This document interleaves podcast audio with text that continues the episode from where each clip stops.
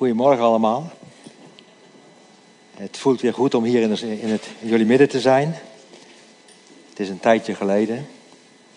En uh, voordat ik het woord ga, met u ga openen, wil ik toch iets zeggen over onze persoonlijke situatie. En we hebben twee jaar geleden, ruim twee jaar geleden, onze taken overgedragen. En uh, ja, dat was voor ons geen reden om te gaan zitten. We hadden niet het idee dat God ons met pensioen zou sturen. En ja, dus uh, dan ga je op zoek van, Heer, wat nu? Wat, wat, dan? En uh, ja, dus we hebben in het begin van het jaar hebben we een, een, besluit genomen om even afstand te nemen van de ark. Gewoon simpelweg om, om even tot rust te komen verder. En rustig met, met de Heer te, na te denken van, uh, ja, hoe verder? En wat, wat zijn uw plannen met ons? En daarvoor hebben we wat afstand genomen van de ark. We hebben onderdak gezocht bij de evangelische gemeente in Bommelerwaard in Zalbommel. En uh, dat was eigenlijk bedoeld als een soort van overbruggingsperiode. Om gewoon uh, even rustig op een neutraal terrein, om het zo maar te zeggen, te kunnen nadenken van hoe verder. En uh, het was dus een overbruggingsperiode.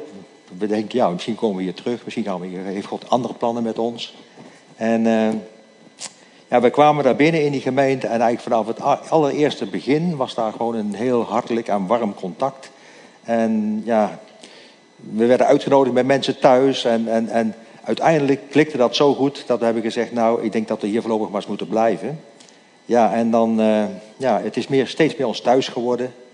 We zijn lid geworden van de gemeente en uh, ja, we mogen de gemeente, de gemeente daar dienen met onze talenten en dat is gewoon heel fijn. Um, ja, dan komt er natuurlijk afscheid in beeld. En ik heb er gewoon een vraagteken achter gezet, achter, achter op mijn briefje. Want wij, wij willen eigenlijk helemaal geen afscheid nemen van, van jullie, van, Ark.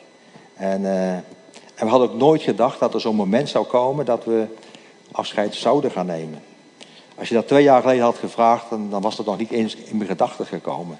En, ja, en, en zo staan wij er eigenlijk ook in. En uh, iemand zei tegen ons, een, een gastspreker van deze gemeente, daar had ik contact mee. En daar had ik zo'n beetje mee gespart van ja, wat, hoe gaan we verder en, en wat is het beste voor ons? En toen zegt hij op een gegeven moment, toen het afscheid van de ark in, in beeld kwam, hij zegt, ja, je kunt wel afscheid nemen van de ark, maar niet van mensen. En dat was, was precies het dilemma. Kijk, je, je, je kunt geen afscheid nemen van mensen. We houden van jullie. Dat is eigenlijk heel simpel. En, uh, dus we staan hier eigenlijk met, met, met een beetje een dubbel gevoel. En uh, ja, eigenlijk dubbel, ja we hopen straks gewoon eh, hier weg te kunnen gaan en weer binnen te kunnen lopen. En uh, jullie, ons huis staat voor jullie open. Dus uh, laten, we dit, laten we het hier even bij laten. ik, ik, zei dat al in het begin van de, van, de, van, de, van de dienst, toen we met de broeders samen waren. En over emotie. En toen zei ik al, ja, ik heb de gave gekregen van huilen. Dus het kan best wel eens zijn dat je wat emotioneel wordt. Dus En, en ik heb ontdekt in die andere gemeente dat er ook mensen waren met een gave van huilen. Dus wat dat betreft is dat niet zo vreemd. Dus, uh, dus als het een keer iets, uh, dat, ik mijn zakdoek moet pakken, dan ligt dat daaraan. Dus uh, goed, dat was vooraf. En toen we hier onze taken hadden neergelegd, of hadden overgedragen, en toen zei iemand, hoe hebben jullie dat nou zo lang volgehouden? 25 jaar. En ja, daar denk je dan over na. En ja, het eerste komt in gedachte, dat is genade van God. Dat is, uh, ja. Als hij ons niet had vastgehouden en ons niet had gesteund, dan was dat nooit gelukt. Maar vooral ook moet ik denken aan mensen die voor ons hebben gebeden. En die ons hebben gesteund met bemoedigende woorden. Want door al die jaren heen heb je natuurlijk met mensen gewerkt. Je, hebt met mensen samen opge je bent samen opgetrokken. En je hebt bemoedigende woorden gekregen. En een van die woorden die heb ik eh, nog zelfs opgeschreven in mijn Bijbel. Dat was in 2006, 18 juni 2006. Dat is, eh, ik weet het nog precies. En dat was van Mario, Mario van Keulen. Die kennen jullie ook allemaal wel. En uh, die gaf mij een tekst uit, uit Hebreeën. Hebreeën 10, 10, 6 vers 10 of 10 vers 6. Maar dat is, ik moet straks even kijken. Maar het gaat erom dat God nooit vergeet, waar, zei hij, wat je voor de heiligen hebt gedaan. Dus God vergeet het niet. En dan kun je het moeilijk hebben in een periode, maar God is altijd met je en hij kent je en, hij, en hij houdt je vast. En ja, ik, ik, ik, weet het nog precies hoe hij dat zei. En, eh, maar goed, zo zijn er heel veel bemoedigende woorden geweest. En ja, ik wil jullie, gewoon iedereen bedanken die voor ons hebben gebeden en ons hebben gesteund uh, met bemoedigende dingen. Maar het allerbelangrijkste is natuurlijk dat je volk kunt houden, dat is, dat is mijn vrouw. dat is Annie. Zonder haar hadden we, was het niet gelukt. Ik, ik, heb, ik heb hier opgeschreven, steun, liefde van mijn vrouw en vriendin en zuster. Dus vrouw, vriendin en zuster in de Heer. En uh, we mogen elkaar elke dag zegenen. We, we, we bidden voor elkaar. We, we mogen elkaar aanvullen. We steunen, bemoedigen elkaar. En samen vertrouwen we op de Heer. Dat is toch geweldig als je zo'n partner hebt, zo'n maatje hebt. Eh, dus jullie, dankjewel voor jullie gebed en voor jullie steun. Annie, dankjewel. En ja, bovenal, het is gewoon de genade van God geweest. Dus dat is eventjes vooraf. Nou, het thema van de preek. Dus dan gaan we nu uh, echt. Ja, dan heb ik uh, nog een half uurtje, denk ik, zo'n beetje. Iets langer misschien? Of heb je nog meer plannen? Als, uh... Thema van de preek. Zonder mij, Jezus, kunnen jullie niets doen. Blijf in mij. Blijf dicht bij mij. En daarvoor, daarvan wil ik dus een paar stukjes delen uit, uit het woord. Ik heb ze opgeschreven op mijn papier, maar het komt echt uit hier, uit dit boek. Ik noem de teksten, dus je kunt het thuis helemaal nalezen als je me niet vertrouwt. Maar uh, het staat er echt. En, uh, dus, en ik heb de Bijbel bij meegenomen om te kijken, als ik daar dan een tekst krijg, dan kan ik het dan gauw opzoeken. Dus uh, dat is dan zoals het werkt. En ik wil eigenlijk beginnen uit Lucas 5, versen 1 tot 11. Dat gaat over de wonderbare visvangst. En dan staat er in, in vers 1 al een, een, een, een mooi ding. En het gebeurde toen de menigte op hem aandrong om het woord van God te horen, dat hij bij het meer van Genezeret stond. En hij zag twee schepen aan de oever liggen van het meer. De vissers waren eruit gegaan en spoelden de netten. Hij ging aan boord van een van de schepen, die van Simon was, en vroeg hem een eindje van het land af te varen. Hij ging zitten en onderwees de menigte vanuit het schip. En toen hij ophield met, ophield met spreken, zei hij tegen Simon: Vaar naar het diepe gedeelte en werp uw netten uit om te vangen. Maar Simon antwoordde en zei tegen hem: Meester, we hebben heel de nacht gewerkt en niets gevangen, maar op uw woord zal ik het net uitwerpen. En nadat zij dat gedaan hadden, vingen zij een grote hoeveelheid vissen en hun net begon te scheuren. Zij wenkten hun metgezellen, die in het andere schip waren, dat ze hen moesten komen helpen. Die kwamen en ze vulden beide schepen, zodat ze bijna zonken. Toen Simon Petrus dat zag, viel hij neer voor de knieën van Jezus en zei: Heere, ga weg van mij, want ik ben een zondig mens. Want grote verbazing had hem en allen die met hem waren bevangen over de vangst van de vissen die zij gedaan hadden. En evenzo ook Jacobus en Johannes, de zonen van Zebedeus, die metgezellen van Simon waren. En Jezus zei tegen Simon, wees niet bevreesd, van nu aan zult u mensen vangen. En nadat zij de schepen aan land hadden gebracht, lieten ze alles achter en volgden hem. Ja, het is eigenlijk toch een geweldig eh, beeld als je dat op een gegeven moment daar, dat, dat ziet in de eerste vers. Van de menigte drong aan bij Jezus om het woord te horen. Stel je voor dat je hier dus van die dranghekkers moet, moet plaatsen en dat mensen op je afkomen en, ze, en ze, wij willen het woord van God horen. Nou, ik zag op een gegeven moment de, het WK en dan zie je al die, die supporters en die, die staan te. Ja, kleuren op hun gezicht, eh, mantels om en ze, en ze schreeuwen maar zo. Nou, wij willen het woord van God horen. Dat zou toch geweldig zijn? Ja, helaas is het wat anders. Maar goed, uh, Jezus uh, die denkt, ja, ik moet me eigenlijk wel een beetje beschermen. Dus hij gaat aan boord van een schip en die vaart een, een beetje van de, van de kant af en die spreekt de menigte toe. En... Uh, als hij dat gedaan heeft, en dan komt het eigenlijk het belangrijkste wat mij betreft, dan toen hij ophield met spreken, toen sprak hij speciaal naar Simon. Hij richtte zich tot Simon en hij zegt tegen Simon, vaar naar, de, naar het diepe en werp uw net uit om te vangen. Ja, en Simon had de hele nacht al gevist. Hij was moe, ze hadden de boot al aan de kant liggen, ze hadden netten al schoongemaakt. En ik dacht, ja, ik ben zo moe, ik ga liever slapen. Maar toch, hij doet het. Hij doet wat Jezus zegt. En dan, ja, dan gebeurt het wonder. Het is iets, iets bovennatuurlijks. Het was, het was zo geweldig. Nou, ze vingen zoveel vis dat de netten scheurden, staat er dan. De netten scheurden. En ze moesten een ander schip erbij halen en de schepen werden gevuld. En er zat zoveel vis in dat de schepen bijna gingen zinken. Ja. En wat is nu het geheim van die situatie? Wat is nu het geheim?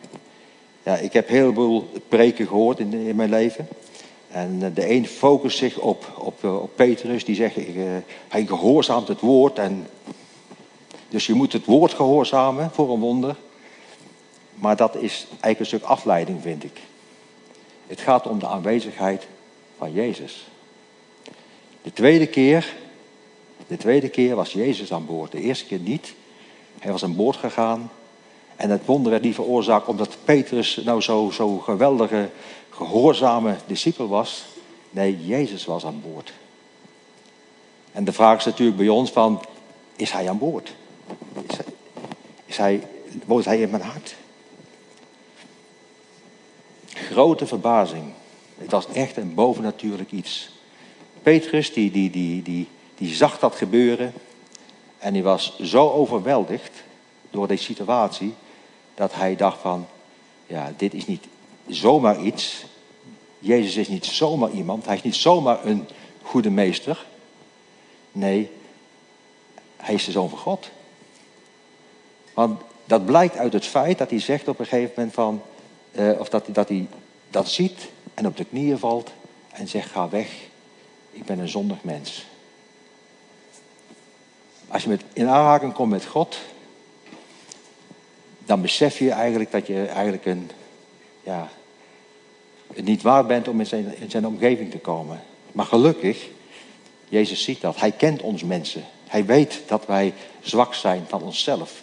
En, en hij zegt dan op een gegeven moment in vers 10 tegen Petrus, of tegen Simon staat hier, wees niet bevreesd. Van nu af aan ga ik je vissers van mensen maken. Of zult u mensen vangen? En dan komen ze aan land en dan denk je, nou, dan gaan we lekker de vissen eens uh, goed schoonmaken en we gaan het de markt brengen. Er staat, er staat helemaal niks van dat alles. Vers 11 staat, zij lieten alles achter en volgden hem. Ze lieten alles achter en volgden Jezus. Dus Jezus steekt de hand uit en zegt: Wees niet bevreesd. Kom dicht bij mij. En op die uitnodiging laten ze alles achter en ze volgden hem. Het verschil is dus tussen de eerste en de tweede visvangst, of tussen de eerste vispoging, laat ik het zo zeggen, en de tweede poging. Het verschil is Jezus. De aanwezigheid van Hem in de boot. En we hebben het vanmorgen gehad over vrucht dragen. Ik denk dat dat ook het verschil is in de gemeente. Als hij met ons is, of dat we hem buiten de gemeente houden. Het verschil van vrucht dragen is het wandelen met hem. En dan kom ik eigenlijk bij het gedeelte van. Ehm, ik las ergens een, een, boek van Spurgeon en die zei in, in dit verband ook van. Zonder mij kun je niks doen.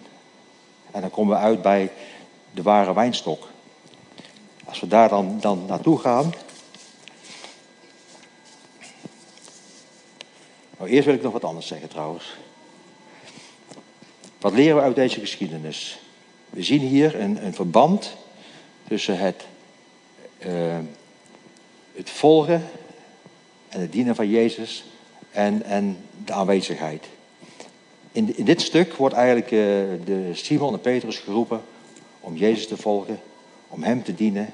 En niet te zomaar te dienen, maar gewoon het evangelie van God te verspreiden. En daarvoor roept God mensen die Hem willen volgen en dienen. Hij wil ons, u en mij, inschakelen in zijn werk. En dan met name dienen in zijn koninkrijk. Hij gebruikt eenvoudige mensen zoals jij en ik. En met Jezus aan boord, met Jezus in ons leven, in ons hart, ja, zijn we in staat om mooie dingen voor Hem te doen. Zonder Hem kunnen we niets doen. En dat staat dan in, in de gelijkenis van de ware wijnstok en de ranken.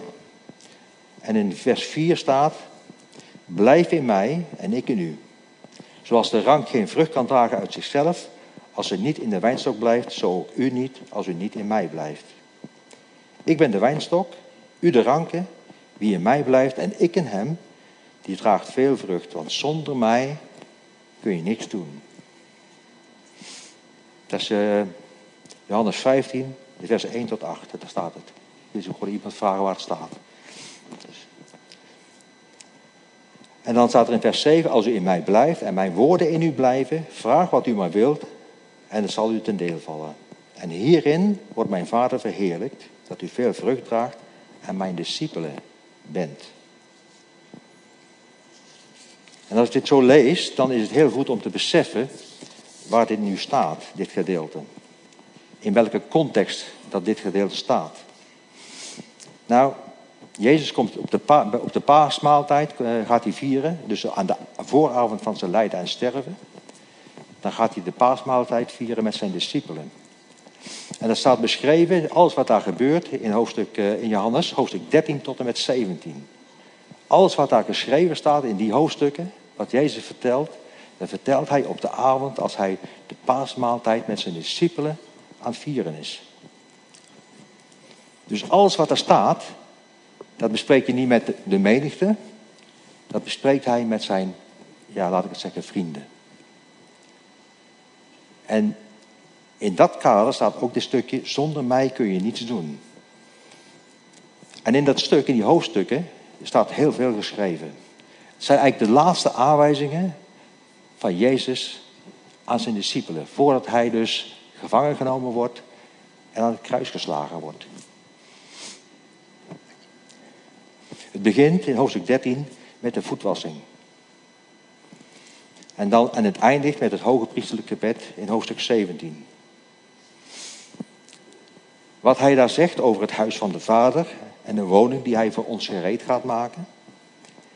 Voor hen, voor de discipelen, want hij spreekt tegen de, tegen de discipelen. Het in acht nemen van zijn geboden als bewijs van hun liefde voor hem. De belofte van een andere trooster, de Heilige Geest. De Heilige Geest aan zijn werk, het gebod van de liefde.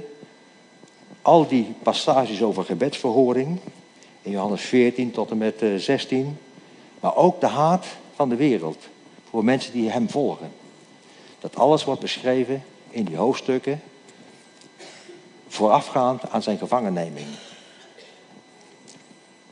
En als je dat dan die context ziet, hij spreekt tegen zijn vrienden, hij spreekt tegen zijn discipelen, hij geeft hun aanwijzingen. En, en tegen hun zegt hij dus, zonder mij kun je niks doen. Blijf in mij. Blijf in mijn aanwezigheid. Dat is de oproep voor eigenlijk ons allemaal. Blijf in zijn aanwezigheid. Zonder hem kun je niks doen.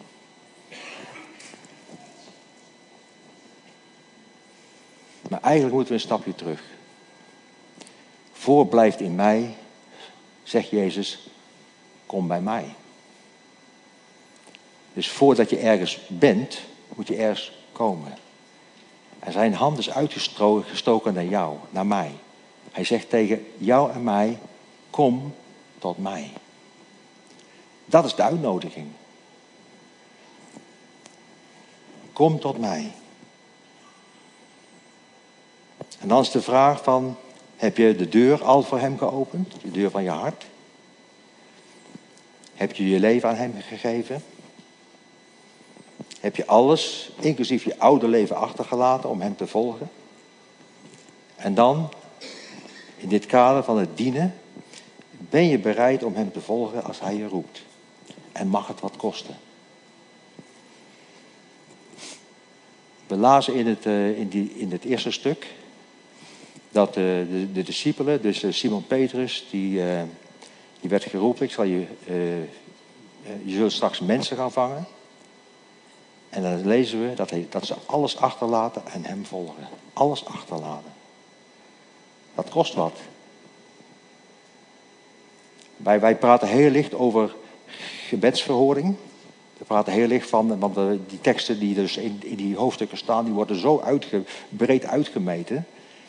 Er worden hele boeken over geschreven. Vraag wat je maar wil en het zal gebeuren. Maar er komt iets vooraf.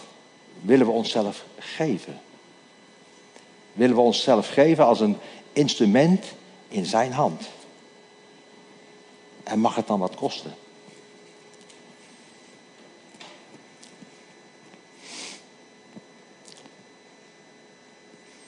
Dus voor, blijft in mij, komt eerst, komt tot mij. een hele bekende tekst waarin dat staat, waarin Jezus expliciet die uitnodiging doet. Dat is in Matthäus 11, eh, vers 28. En daar staat, komt allen die vermoeid en belast zijn. Een ander stuk in Matthäus 19, dat gaat over de rijke jongeling. En de rijke jongeling vraagt aan Jezus van, uh, wat moet ik doen om het eeuwige leven te hebben en te krijgen? En dan zegt Jezus, verkoop alles wat je hebt. Geef het aan de armen, de opbrengst. Kom en volg mij. Mag het wat kosten?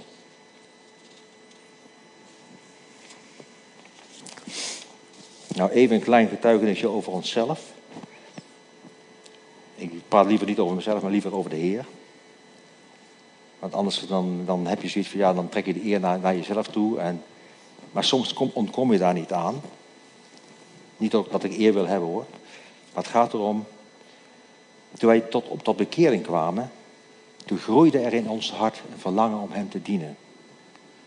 Dat kwam eigenlijk gelijk met onze bekering.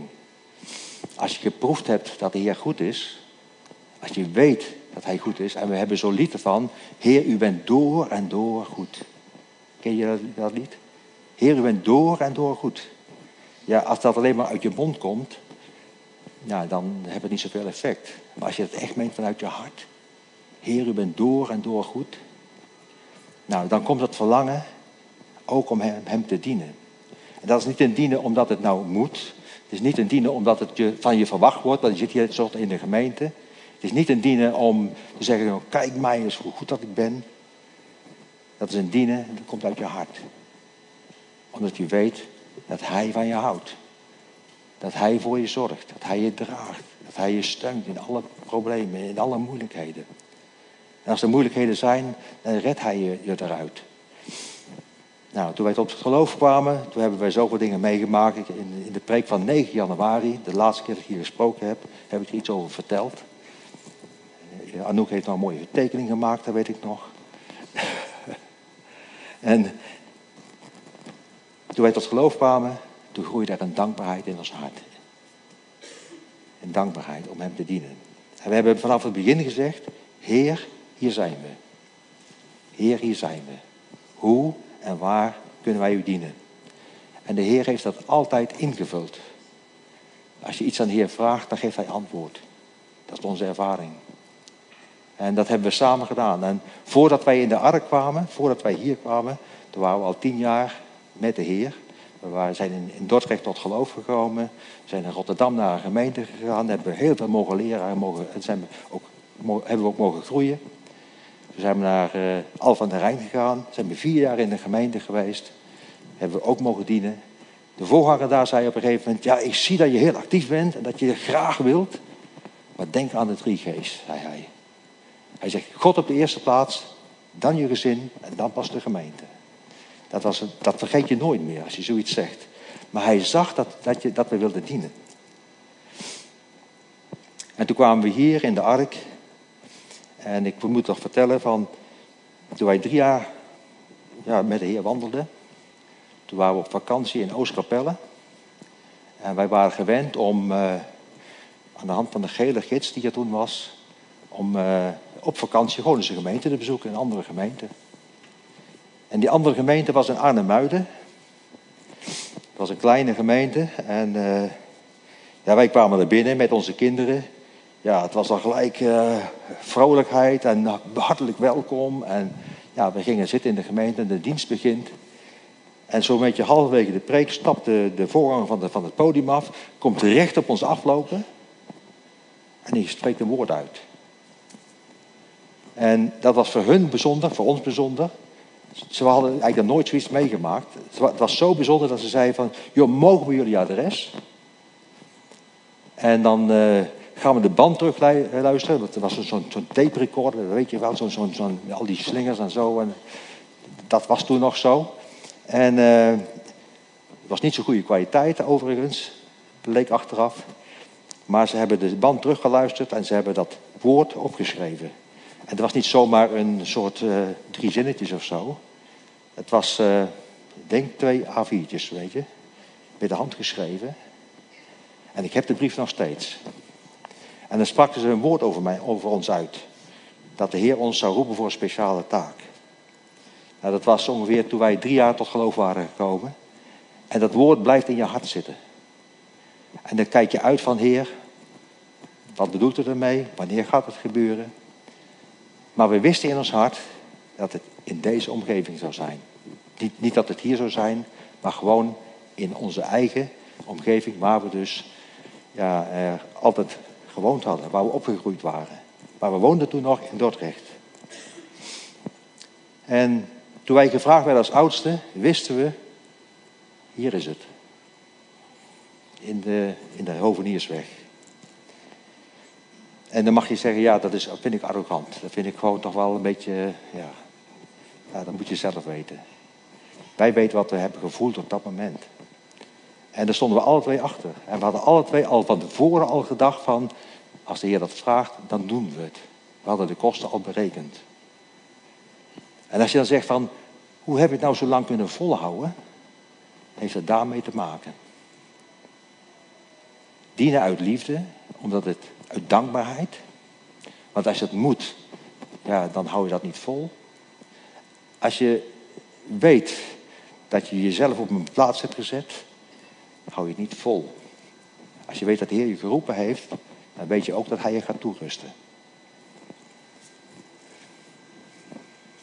Even terug naar Johannes 15, vers 4 en 5. Daar zegt Jezus, blijf in mij, want zonder mij kun je, niks, kun je niks doen. En dat betekent dat we eigenlijk in het koninkrijk van God, als we Hem willen dienen, dat we volledig afhankelijk moeten zijn van Hem. Het kan niet anders als hij, als hij zelf zegt, Jezus zelf zegt, van zonder mij kun je niks doen. Als je dat besef niet hebt, dan ga je vaak, heb je de neiging om in eigen kracht te gaan werken. En als het dan tegen zit, dan denk je van nou, dat hoeft voor niet meer. Dat besef, dat we niets kunnen doen zonder Hem, is nodig om Hem te kunnen dienen en om het vol te houden. Een belangrijke tekst voor ons is, die heel vaak terugkomt in ons leven, die komt uit Spreuken 3, vers 5 en 6. Ja, heel, van 1 tot de 8, dat is eigenlijk onze, onze tekst die, die we altijd terugvinden in, in, door heel ons leven heen. Bij elke gemeente komt dat, die tekst wordt al een keertje aan ons gegeven. Maar in uh, Spreuken 3, vers 5 en 6 zegt de Heer, vertrouw op de Heer met heel je hart. En steun op je eigen inzicht niet. Ken hem in al je wegen, dan zal hij je paden recht maken. Dat vult aan. Zonder mij kun je niks doen. Vertrouw op de Heer met heel je hart. Dus als je op je eigen natuurlijke talenten, op je eigen kennis en je verstand gaat leunen, dan kom je altijd tekort. Dat heb ik ontdekt in al die jaren. Ik weet het niet. Als je mensen op je pad krijgt en die zitten in de knoop en je moet mensen helpen en je moet het met, met, met, met boekjes doen en met eigen wijsheid, dan schiet je altijd tekort. Ik, ik, ik, ik ben, vroeger was ik hardloper, tegenwoordig wandel ik gewoon. En, eh, maar vroeger was ik hardloper en dan ging ik de polder in. En dan had, was, zat ik soms zo met de gedachte van, hoe kan ik nou die man of die vrouw helpen? Heer, geef wijsheid. Heb ik, ik heb het uitgeschreeuwd in de polder. Ik heb het uitgeschreeuwd. En dan, dan kan zo mooi, bij ons in de polder is het lekker stil. En dan kun je gewoon je handen zo omhoog doen. En dan kun je het schreeuwen. Dat hoort toch niemand. En ja, die momenten dat dat gebeurd is, dan kan ik gewoon, ja, dat is zo vaak gebeurd. Ik weet het niet. Soms, kijk, als je denkt dat je het weet, dan weet je het niet. Graag gezegd misschien, maar het is zo. En dan moet je op de Heer vertrouwen dat Hij je wijsheid geeft en inzicht geeft in een bepaalde situatie. En dat geldt in het pastoraat, dat geldt in, in, in, als oudste in de gemeente, dat geldt zelfs in je gezin. En ik heb ook ontdekt dat het ook geldt op mijn werk. Ik, ik ben eh, helemaal niet zo'n hoogvlieger wat, wat, wat, eh, wat, mijn werk betreft. Ik eh, ben gewoon zo'n middelmatig ambtenaartje, was ik eigenlijk altijd. Maar op een gegeven moment werd, je, werd ik gewoon, de Heer bracht me op mijn plaats. En dat was ook lekker mooi en rustig. Dan kon ik meer tijd geven aan de gemeente. Maar hij bracht me op een plaats. En dan had je, kwam je moeilijkheden tegen. En dan gaf hij in één keer een bepaalde gedachte. En dat deelde ik dan met mijn, met mijn team en met de, met de teammanager. Hij zegt, dat gaan we doen. Het lijkt wel een beetje op die Jozef die in het huis van Potifar was. Dat de Heer hem zegende. En het hele huis zegende. Dus die wijsheid, die vertrouwen op God, steun op eigen inzicht niet, dat geldt heel breed. Ken hem in al je wegen, dan zal hij je paden recht maken. Dat besef is nodig om hem goed te kunnen dienen en om het vol te houden. Ik heb hier staan, wij zijn van nature geen bronnen, maar putten. Wij denken dat we een bron zijn, maar we zijn gewoon, eigenlijk zijn we gewoon een soort leeg vat. Een put die, die gevuld moet worden, die het water vasthoudt en waar mensen kunnen scheppen om het, waar je misschien zelf dingen mag, mag scheppen om plantjes water te geven. Maar die put moet elke keer opnieuw gevuld worden. En dat moet je doen bij de bron, bij Jezus.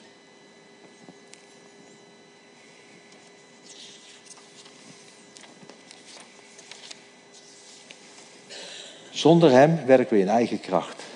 Dan zijn het eigen werken en dan word je heel erg moe van. Burn-out. Maar verbonden met hem, zoals de rank aan de wijnstok, is het geheim om een burn-out te voorkomen, om het vol te houden. En ik wil eigenlijk nog een stukje aanhalen van Handelingen 2, vers 14 tot 47. Dat is de preek met Pinksteren van, van Petrus. Diezelfde Petrus die dus uit die boot stapte. En die uh, alles achterliet om Jezus te volgen. Hij was vervuld met de Heilige Geest met Pinksteren. En wat gebeurt er? Naar aanleiding van die eerste preek. Er kwamen 3000 zielen tot geloof. Ze bekeerden zich en lieten zich dopen. 3000 zielen aan de hand van één preek. Een hele eenvoudige, ongeletterde man. Staat er in Handelingen 14, vers 13. Over Petrus en over de discipelen die bij hem waren. Ze waren eenvoudige, ongeletterde vissers. Wat is nou een groter wonder? De visvangst of de bekering van 3000 zielen? Jezus zegt in diezelfde stuk, in die hoofdstukken 13 tot en met 17, zegt hij tegen de discipelen: Je zult grotere dingen doen dan ik, dan deze.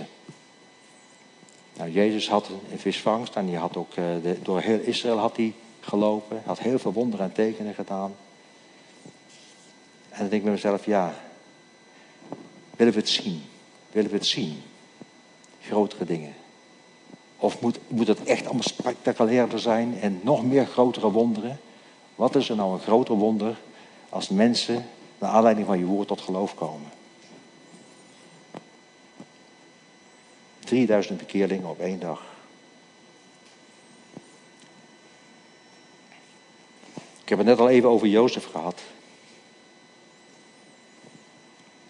In Genesis 49, vers 22 tot 24a, ik beperk het eventjes. Daar staat, Jozef is een vruchtbare boom, een jonge vruchtbare boom bij een bron. Elk van zijn takken loopt over de muur. Boogschutters hebben hem verbitterd, beschoten en hem gehaat. Maar zijn boog bleef gespannen. Zijn armen en handen bleven soepel door de handen van de machtige Jacob. Ik hoop dat jullie het verhaal, de geschiedenis van Jozef kennen.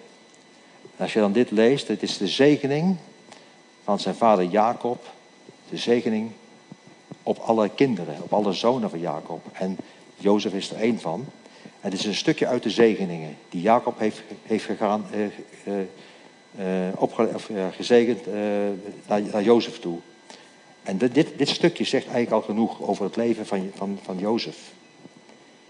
Boogschutters, boogschutters hebben hem verbitterd, staat dan. Ze hebben hem beschoten en gehaat.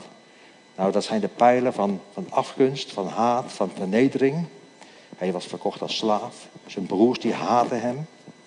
En de dagelijkse verleidingen tegen zonde. Want hij kwam in het huis van Potifar. En uh, God zegende hem in het huis van Potifar. En uh, hij, hij, maakte hem het hoofd van, van, van het hele huis. Alleen Potifar stond boven hem. En die werd elke dag, dag in dag uit staat er, belaagd door de vrouw van Potifar, want ze wilde met hem slapen. En hij gaf weerstand. En uiteindelijk vlucht hij weg. Ja, en dan wordt hij dus vals beschuldigd. Hij wordt in de gevangenis gezet. Ook zo'n pijl. En in de gevangenis dan, uh, dan komt hij de schenker en de bakker tegen. Mag die dromen uitleggen. En die, die komen allemaal uit, die dromen. En tegen de schenker zegt hij, want die had, had, had, had hij tegen gezegd van...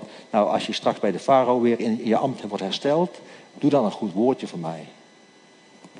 Hij werd vergeten. Schenker dacht er niet meer aan. En dan zit je dan eenzaam in de gevangenis. Wie zou stand houden in deze situatie? Wie zou niet ontmoedigd worden of verbitterd als je dit zou meemaken? Maar dan staat er in vers 22, Jozef is een jonge vruchtbare boom bij een bron.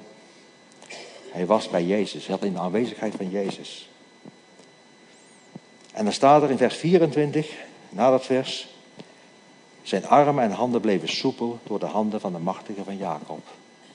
God was met hem. Hij bleef bij de bron en de Heer was met hem. Hij hield de Heer vast, maar wat nog belangrijker is, de Heer hield hem vast. In al die tijd. En zo kan het ook gaan met ons, met ons leven. We komen niet, we hebben, het gaat niet allemaal zoals je wilt.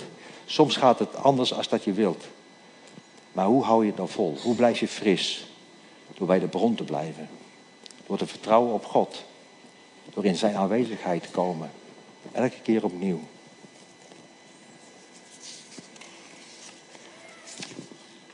Nou, ik red het nog wel voor twaalf uur, denk ik.